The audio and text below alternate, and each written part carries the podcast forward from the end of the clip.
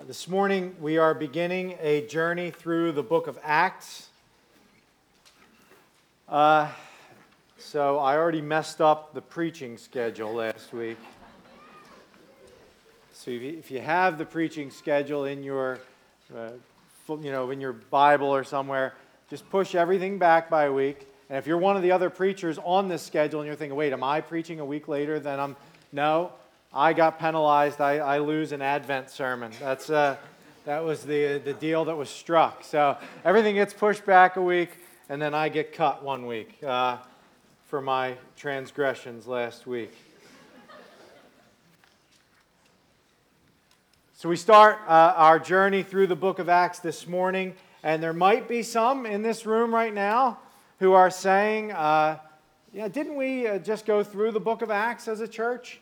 And if you're thinking that, congratulations, you are correct. We did 13 years ago uh, do a sermon series through the book of Acts. I'm taking my chances uh, that uh, for many of you, you will not remember those sermons, uh, nor uh, exactly who preached those sermons. One of the main preachers is not here anymore. Uh, so, anyway, uh, if, if it is that you remember all of them, this will have to serve as a review, and we can never hear enough of the word of the Lord. The book of Acts was written by, kids, do you know who wrote the book of Acts? Who wrote Mr. Acts? Luke, I heard it. The book of Acts was written by Luke. What other book did Luke write in the Bible? Luke.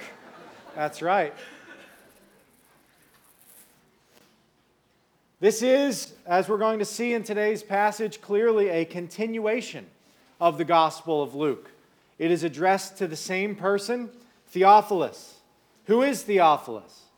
Well, there's a lot of debate that's occurred around this topic. I'm not going to spend much time on it. Whether it was even a real person or representative of a group of people, given that the name Theophilus means beloved of God. Uh, but most commentators that I've studied land on that this is a real person. Theophilus would have been a fairly common name at that time, and, and that it is probably a Roman or Greek person of status whom Luke is trying to persuade or encourage about the true faith. The book of Luke, as Luke writes here in, in Acts chapter 1, verse 1. If you're open into it, uh, if you have one of the Bibles that's in the chairs, it's page 909. Uh, but in, in Acts chapter 1 1, we're going to read 1 1 through 11 in a few minutes. But in 1 1, uh, Luke says, In the first book, O Theophilus, I have dealt with all that Jesus began to do and teach until the day when he was taken up. I think that's a, an amazing introduction to the book of Acts. I have dealt with all that Jesus began to do and teach until the day he was taken up.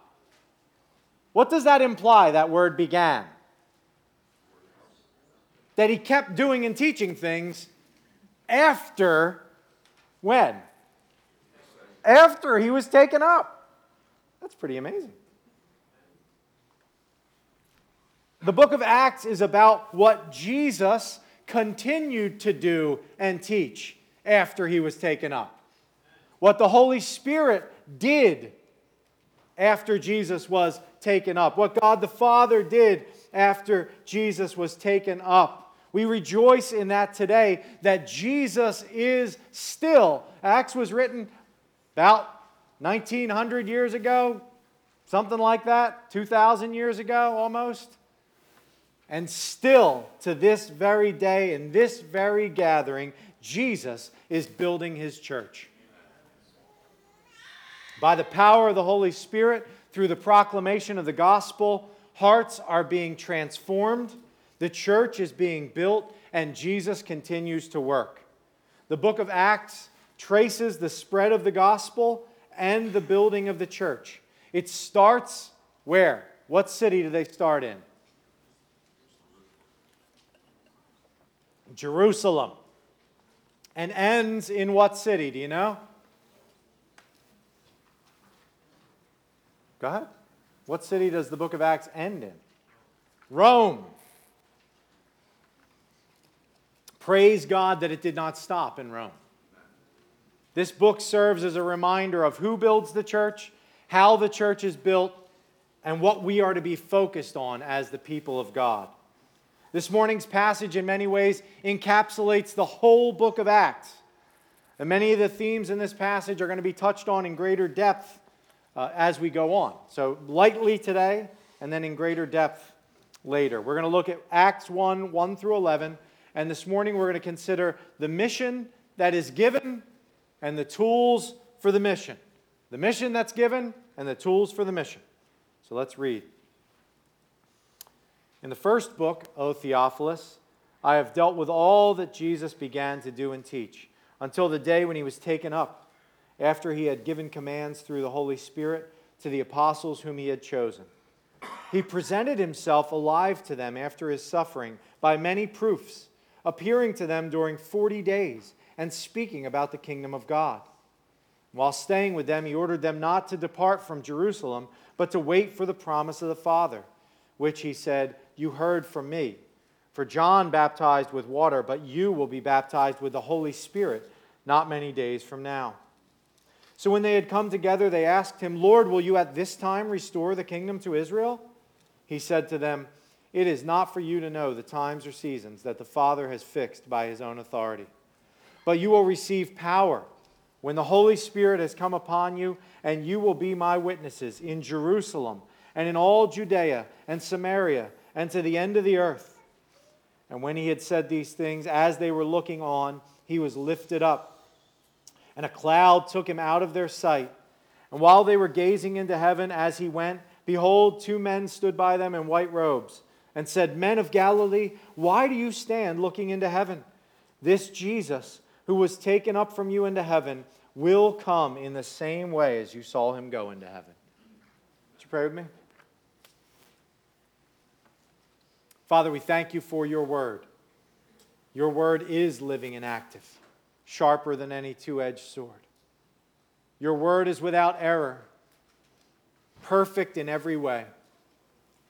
And so, Father, I pray that I would be found faithful in proclaiming your word, led by your Spirit saying only the things that, that will be beneficial for your glory, for the building up of the body. And I pray, Father, that the gospel would be clearly proclaimed, that our hearts would be transformed, that the hope of Christ would be offered to all who are here, and that you would work in a mighty way. We pray in Jesus' name. Amen. So two things. We're considering the mission given and the tools for the mission. So we're going to start in the middle of the passage, actually to talk about the mission that is given to the 11 and beyond.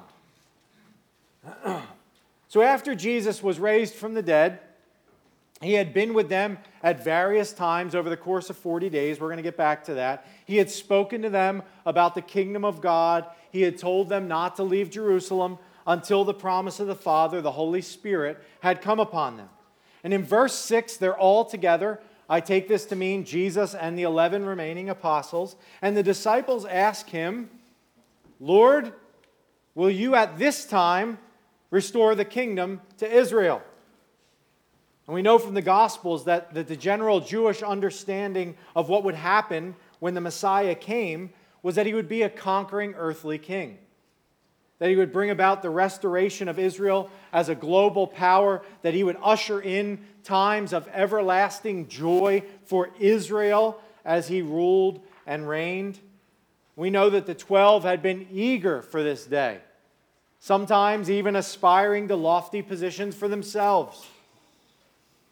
And it's easy for us, with the perspective of hindsight, to say, like these guys are always getting it wrong, aren't they? Like every time the disciples, they, nope, no, you didn't understand. No, you got it wrong again. Did, did it? Nope, you didn't understand. But their, their question, they asked Jesus, Are you going to restore the kingdom to Israel now? It's a reasonable question, right? They're standing there talking to a guy who 40 days ago was dead.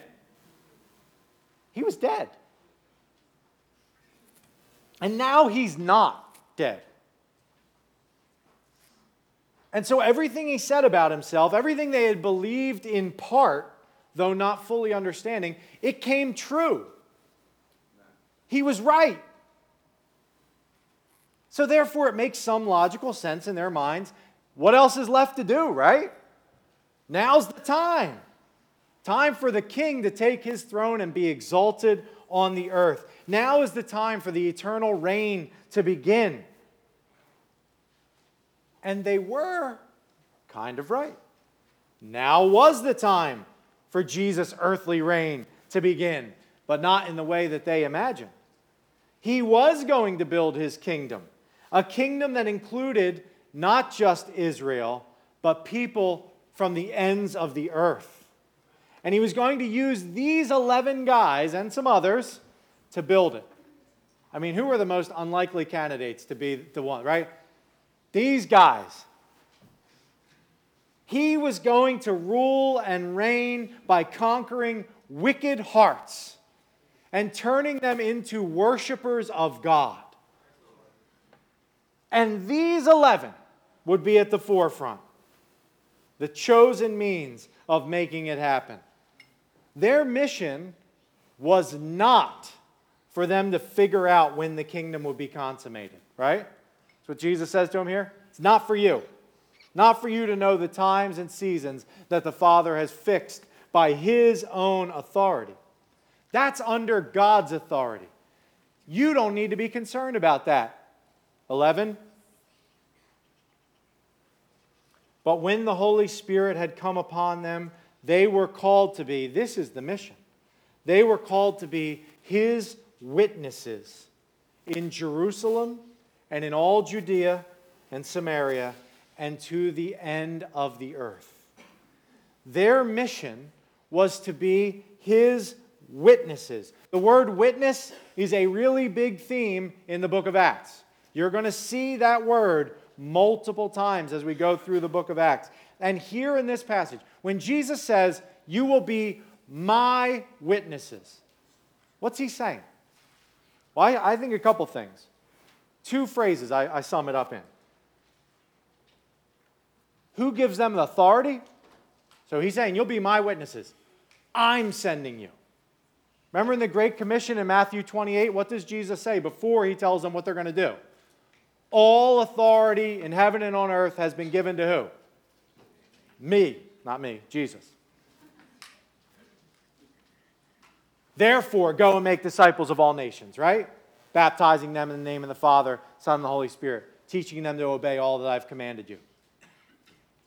Jesus is saying, You're my witnesses. I'm the one sending you.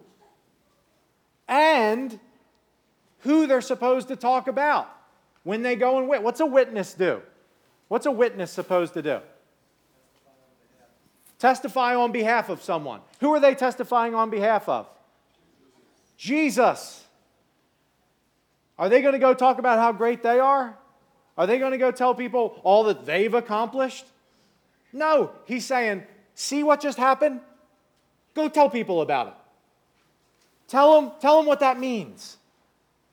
So you see how I was dead? And I'm not dead anymore? And wait, wait till you see what's about to happen in the next few verses. Go tell people that. And tell them that, that that means that I am the promised Messiah and tell them that that means not just that I'm going to take over some earthly throne, but that I have come to conquer the most wicked enemy sin and death. Tell people that through faith in me, they can have the hope of eternal life. That just as I was raised from the dead, they too can be raised from the dead and given the hope of eternal life. Tell them what you saw. That's the call. That's the mission they're given. We have, you know, the word witnessing has all kinds of baggage attached to it, right? Some people think, like, oh, witnessing, oh, I gotta like, like, you know, bang down somebody's door and, and walk in. And eh. witnessing means tell them what you've seen, tell them what you've experienced, what Jesus has done objectively and for you. Be his witnesses. Jesus is telling them, don't be consumed by the timing of the consummation of the kingdom when he will make all things new. understand that he is still building his kingdom. Work remains. Jesus himself told them this. Matthew 24. This gospel of the kingdom will be proclaimed where? Throughout the whole world as a testimony to all nations, and then the end will come. That's what he said. So you do what I've called you to do. The Lord will take care of the timing of the ending. You be faithful to the mission. The message they would bring is the hope of the world. We are here today. Are you here today believing in Jesus Christ as Lord and Savior? Has, has He worked in your heart? We are here today because somebody brought this message to us. Is that right? Whether they brought us to church to hear the message, whether they gave us the Bible and we read it and heard the message. We are here today believing in Christ because somebody brought this message to us. And we can trace our spiritual lineage all the way back to this very moment in church history. These 11 guys are the epicenter. Of course, we know it's not them. But have you ever thought about that? Your spiritual heritage goes all the way back to this moment. And the calling is still on us today. The mission that was given to them is given to us, brothers and sisters. Be his witnesses. Bring the message. Carry on the lineage. Because it is in the message, I'm getting ahead of myself, but in the message is the power for salvation. Right? We are to tell people. What hope do people have apart from Jesus? Eternally, none. But we carry the words of life. One of the commentators I read in preparation for this uh, message remarked about how similar it's been throughout church history, where people can get more consumed by figuring out the times and the seasons more wrapped up in when all this is going to come to a conclusion and forget the reason that we're still here. You know, we get, when is it? You know, every generation has their prophets of this is the time. I'm going to tell you when it's going to happen. I, I'm tell, I'll give you the date. Even though Jesus says not to do this, we're going to do it because I think we're sure of it this time. Over and over and over, and we lose sight of the mission to be gospel witnesses inside and outside the walls of the church. We are beyond, at this point, what the 11 would have considered to be the ends of the earth, right? I believe that the, the way the book of Acts is written is that is showing it went from Jerusalem to Judea and Samaria to the end of the earth. Rome would have been the epicenter of the world at that time. If you get to Rome, if the gospel gets to Rome, it can get everywhere. And we are still getting there. There is still groups of people untouched by a gospel witness in this world. And it's urgent. We don't just say, like, oh, well, hey, if they don't hear it, they don't hear it. No big deal.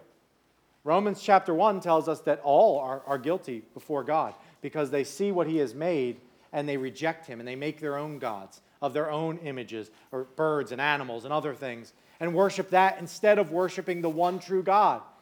They will stand guilty before God. They need the hope of the gospel, and we are called to bring it. The mission that these men were given, and women, uh, uh you'll see next week's passage, was, was one that Israel had also been given, but failed to fulfill. In Abraham, all the nations of the earth were to be blessed. If you get a chance this week, read Isaiah chapter 42 to 49. Look at the Lord's heart for the nations and his call to his people Israel to be the light of the world. But where they failed, Jesus would triumph. Jesus is the light of the world. He is the offspring of Abraham, in whom all the nations of the world will be blessed. Remarkably, he was going to use these 11, along with many other fragile jars of clay, to accomplish his goal. They had their marching orders. But they, we also see in this passage the tools that he gives them to carry out the marching orders. Because when I say, like, go be his witnesses, we have work to do, we do. We do. But how many people have I saved in my life? Zero, that's correct. Zero. How many have you saved? Zero. We are vessels. Apart from the grace of God, we can do nothing. His power is the power that saves. And so he, he will send them on their way with tools for the mission. I see five of them in this passage. The Lord delights to use the foolish things of this world so that all glory and praise might be to Him and Him alone. And I'm just going to briefly touch on these tools. There's two of them I'll hit a little harder, but, but we'll talk about all of them as we go through Acts. First, I see in verse 3 something that maybe we in the church take for granted the resurrected Jesus. Okay, this is tool number one. Luke labors in, in the book of Luke to show, you know, he talks about Jesus' resurrection. He talks about Jesus on the road to Emmaus, Jesus presenting himself to the disciples, and he talks about Jesus ascending. But in verse 3 of Acts chapter 1, he, he gives us a little more insight into the resurrection of Jesus. He tells us that Jesus appeared to the disciples over 40 days, giving them commands through the Holy Spirit and speaking to them about the kingdom of God. Luke uses this phrase He presented himself alive to them after his suffering by many proofs. Okay, so this wasn't just a, a one time appearance, right? This wasn't a, like, all right, that, that might have just been a guy that looks like Jesus, right? I think I saw him, like, he, he was about 100 yards away from me. Everybody was telling me it was Jesus. That was it. 40 days. Many convincing proofs. Yes, these disciples had seen Jesus raise Lazarus from the dead. They had seen him raise a sick little girl from the dead. They had seen him raise an only son from the dead. So they had some context for resurrection. But still, who rises from the dead? Who does this? So he labored to show them that it was really him over the course of 40 days. The fact that it was really him is the basis for everything else that would take place. Do you know and understand that, brothers and sisters? If Jesus was not really raised from the dead, everything we do here is wrong. If you're here visiting with us, I, I just want to be blatant in saying that if Jesus isn't really raised from the dead, this gathering is worthless. It's worthless. Everything is wrong. We don't come here to participate in some good moral teaching because if Jesus isn't alive, then he and or his disciples are some of the most awful people ever. It's not good moral teaching because they've perpetrated a terrible lie if Jesus isn't alive. People lay down their lives for this truth every day. So if this is a lie, if this is not true, it's not, it's not good moral teaching, it's wickedness of the highest degree. The apostle Paul says in 1 Corinthians chapter 15 verses 14 and 19 And if Christ has not been raised, then our preaching is in vain and your faith is in vain. We are even found to be misrepresenting God because we testified about God that he raised Christ, whom he did not raise, if it is true that the dead are not raised. For if the dead are not raised, not even Christ has been raised. And if Christ has not been raised, your faith is good and moral? Futile. And you are still in your sins.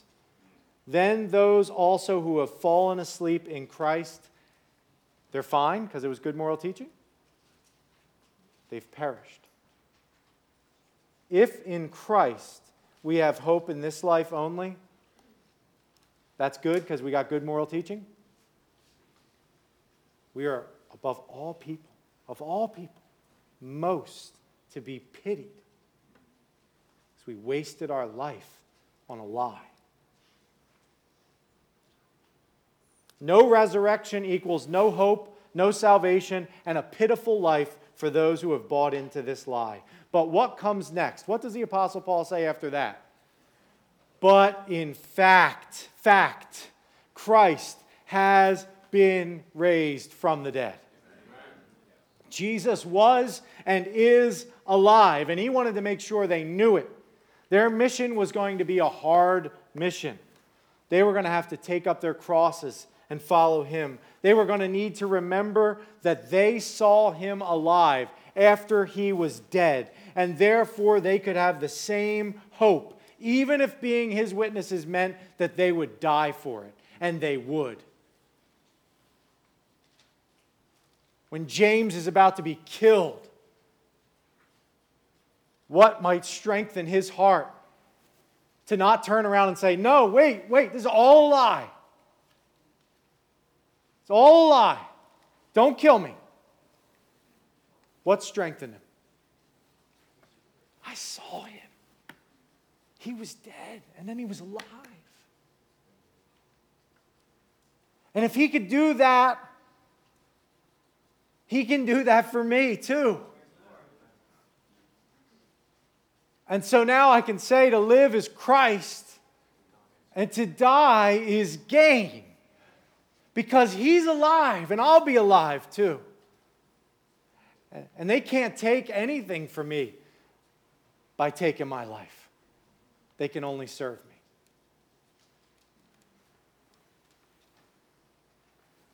Because Jesus lived, they too would live, even if they died. Now, here we are 2,000 years later. And we're so much smarter, so much wiser.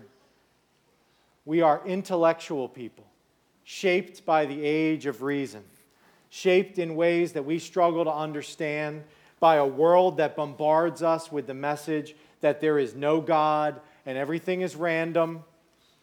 A world that tells us that we are stupid and foolish for believing what we believe. And I want to say this. I wrote down I want to say it to our kids, but our adults need to hear it too. What we believe is only foolish if it isn't true. Right? It is true. It's not a fairy tale. We don't tell ourselves this story to help us go to sleep at night. It's true. Paul says earlier in 1 Corinthians 15 that Jesus showed himself to over 500 people. Over 40 days, Jesus showed them by many proofs, and it won't be long before everything about these 11 guys is different than it was before. You can make the case that some people have died for lies in the history of the world. But these guys were claiming firsthand accounts of this miracle and then dying for it. These are the same guys who couldn't stay awake while Jesus was praying. These are the same guys who are running away in fear. These are the same guys who are denying that they even knew him 40 days ago. And now they're going to die for a lie? No way. The bottom line is that Jesus really is alive. It is real and it is true, and we don't need to be ashamed of it. We base our hope on a living Savior. The second uh, tool that we see in this passage, and I, I'm going to take less time on a couple of these here, is the baptism of the Holy Spirit in verses 4 and 5. I'm going to flip back to. So if you have your Bible still on Acts 1, Jesus says, You know, he orders them not to depart from Jerusalem. Wait for the promise of the Father, which he said, You heard from me. For John baptized with water, but you will be baptized with the Holy Spirit not many days from now. Uh, some would say, you know, your, book, your Bible might say, as the title of this book, The Acts of the Apostles. Some would say that this book is more appropriately entitled The Acts of the Holy Spirit. That we're going to talk a lot about the work of the Holy Spirit throughout the book of Acts. the disciples were not to leave Jerusalem until they were baptized with the Holy Spirit. In Luke, Jesus referred to it being as being clothed with power from on high.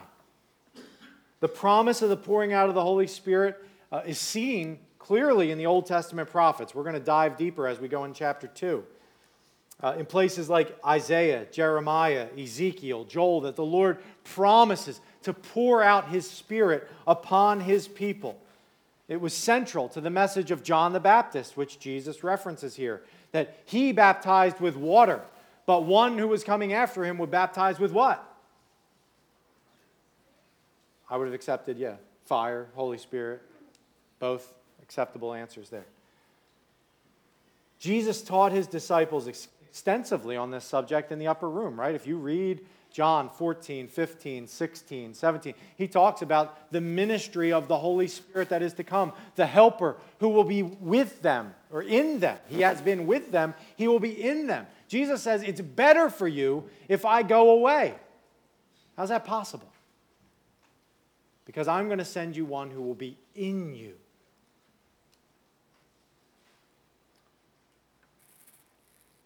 Power for the mission would be from the Holy Spirit, the third person of the Trinity, fully God.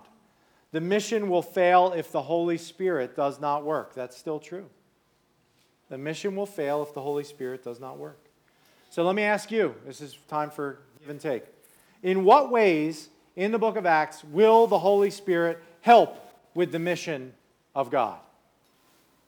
What does the Holy Spirit do? Comfort.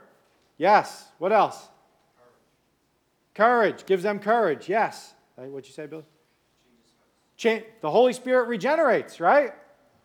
What else? Guides their speech.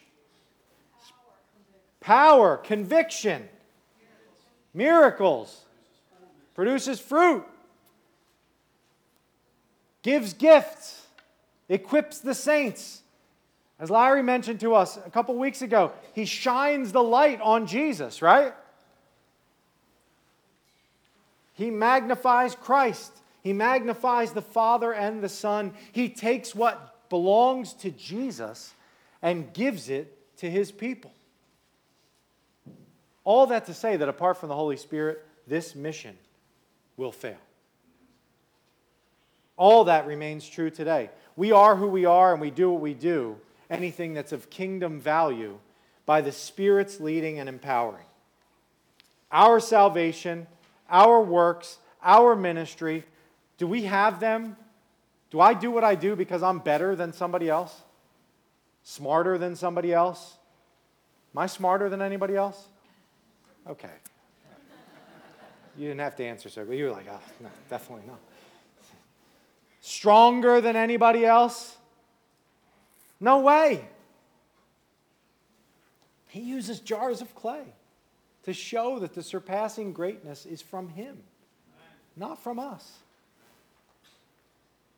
Everything we have is a gift, and everything we offer comes by the power of the Lord through the Holy Spirit.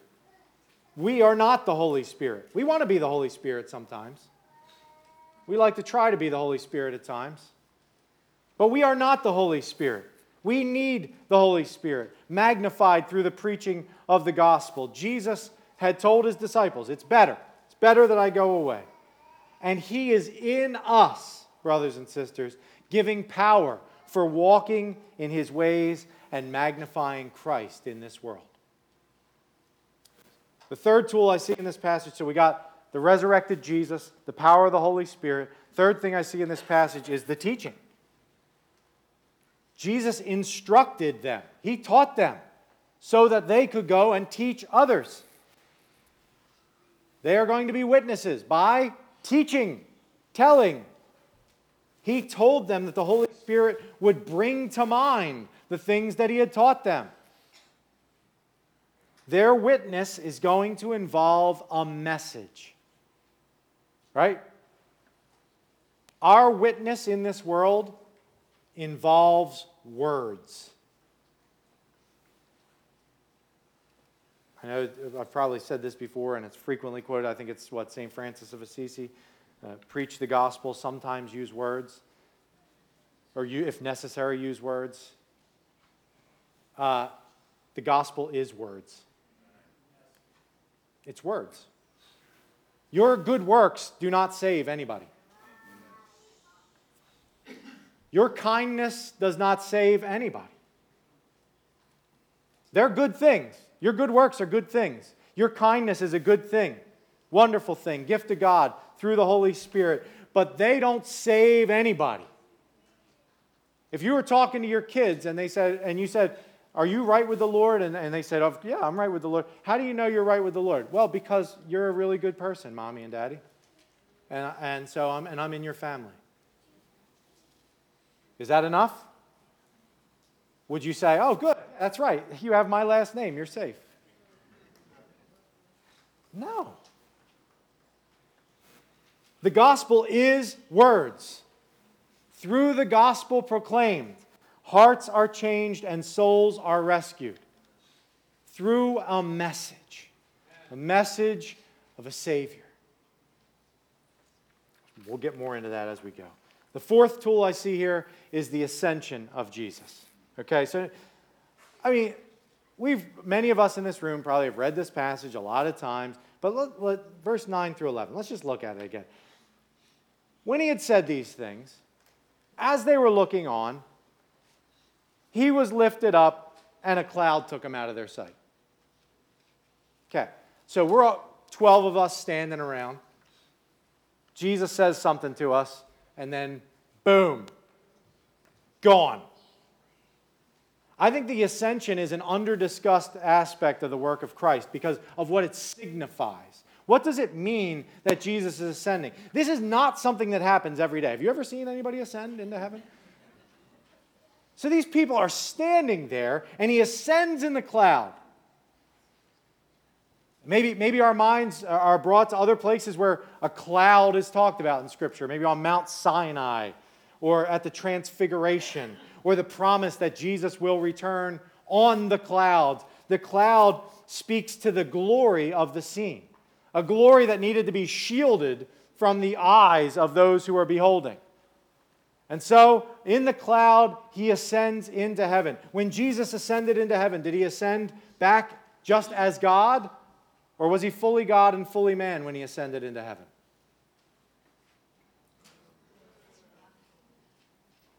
Oh, you're trying, did I fool you? Did I trick you? What do you think? What's your reaction? Fully God and fully man. He ascends into heaven. Right now, there's a man in heaven. The fulfillment of what Jeff read at the beginning. So, Psalm 24. Maybe it's a psalm that has tripped you up. You read it and you say, I think I understand what's happening here. I just want you to read Psalm 24 in the context of the ascension of Jesus. The earth is the Lord's and the fullness thereof the world and those who dwell therein. For he has founded it upon the seas and established it upon the rivers. Who shall ascend the hill of the Lord? And who shall stand in his holy place?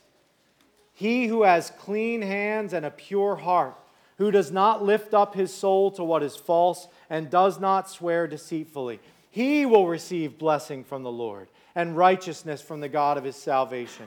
Such is the generation of those who seek him, who seek the face of the God of Jacob. Lift up your heads, O gates, and be lifted up, O ancient doors, that the King of glory may come in. Who is this King of glory? The Lord, strong and mighty, the Lord, mighty in battle. Lift up your heads, O gates, and lift them up, O ancient doors, that the King of glory may come in. Who is this King of glory? the Lord of hosts. He is the King of glory. The one who has clean hands and a pure heart ascends the hill of the Lord. The King of glory sees the gates, the ancient doors open up to him. That's what's happening here. The ancient doors are opening up to the King of glory that he might ascend. Who can come in? He who has clean hands and a pure heart Who does not swear deceitfully, doesn't lift up his soul to another. Who fits that description? the King of glory, Jesus Christ.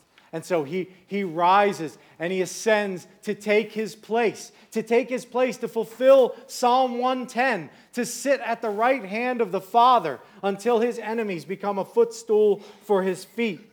We sang it this morning Jesus, Savior, risen now to reign.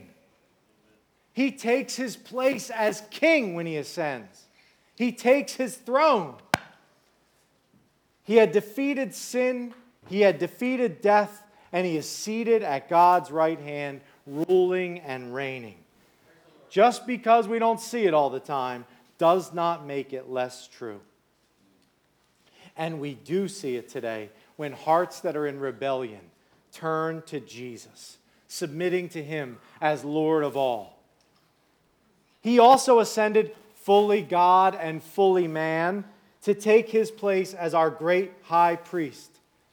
Read through the book of Hebrews. Read through the work of Jesus as high priest who lives to make intercession for us. There is one mediator between God and man, the man, Christ Jesus. The success of the mission was based on a risen, ascended, and reigning king who was also the one who bore our sin and intercedes between God and man. All this in one person, the God man, Jesus. There is no hope for humanity before a holy God. Who could, if it was time for ascension, if the 11 went up there on that day, what hope would they have had of survival? None.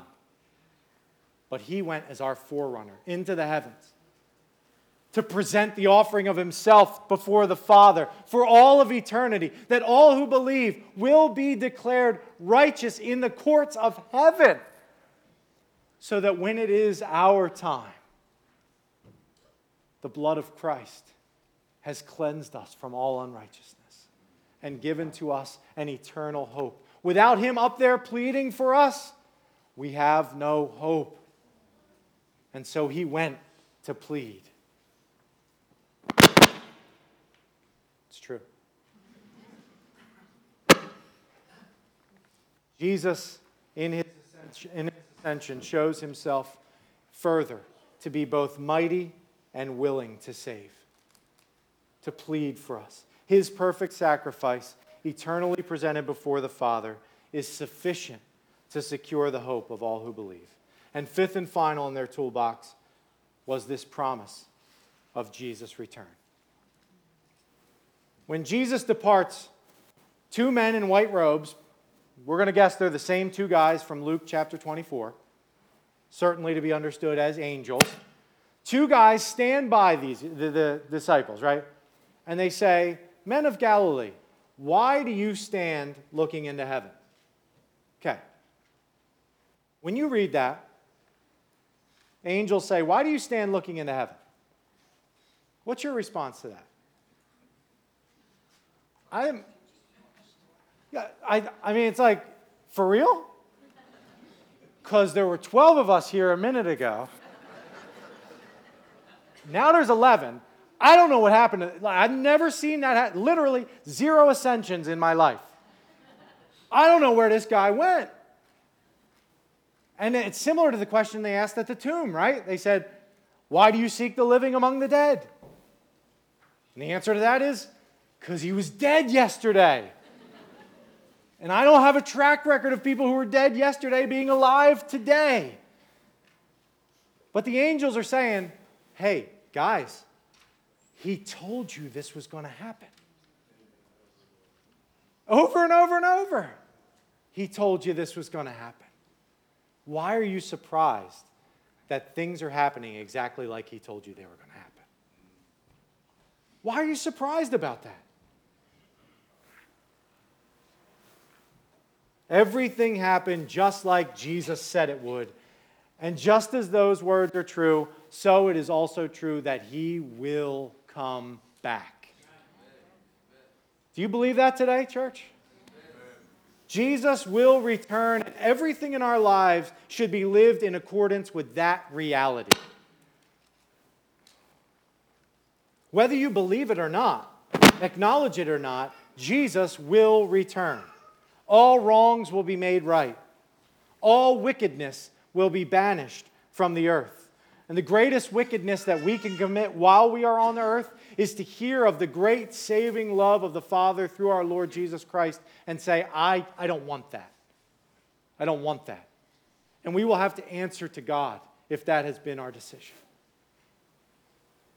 He is coming back. The Son of God became flesh and died for us so that all who believe will be forgiven of their sins, all the ways that we have rebelled against the holy God, all the ways that we have rejected his goodness, failed to love him and others as we are called to, such that even our best efforts fall terribly short. To hear this good news and reject it is wickedness, and all wickedness will be dealt with at Christ's return. But on the flip side, brothers and sisters, knowing that He will return brings life, joy, and strength that is needed for the apostles' mission and ours. Every wrong will be made right. Everything will be made right. Every trial will be made beautiful.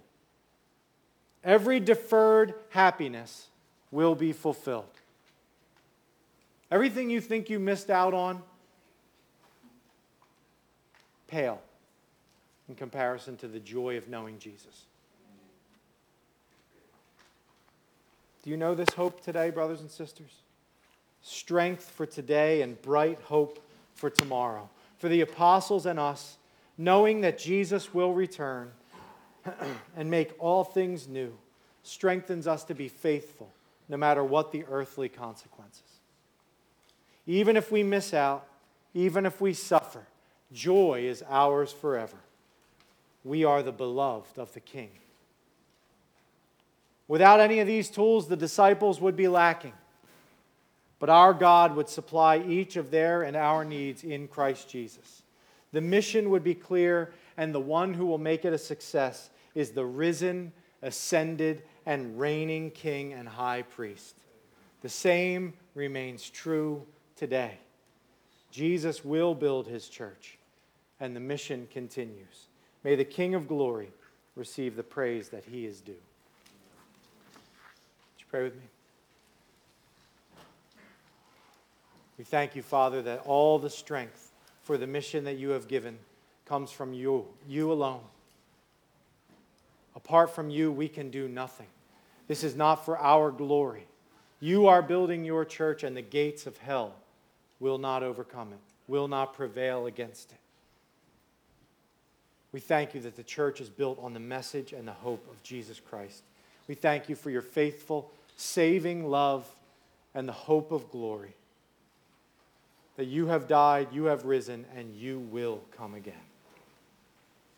May we rest in that hope. In Jesus' name, amen.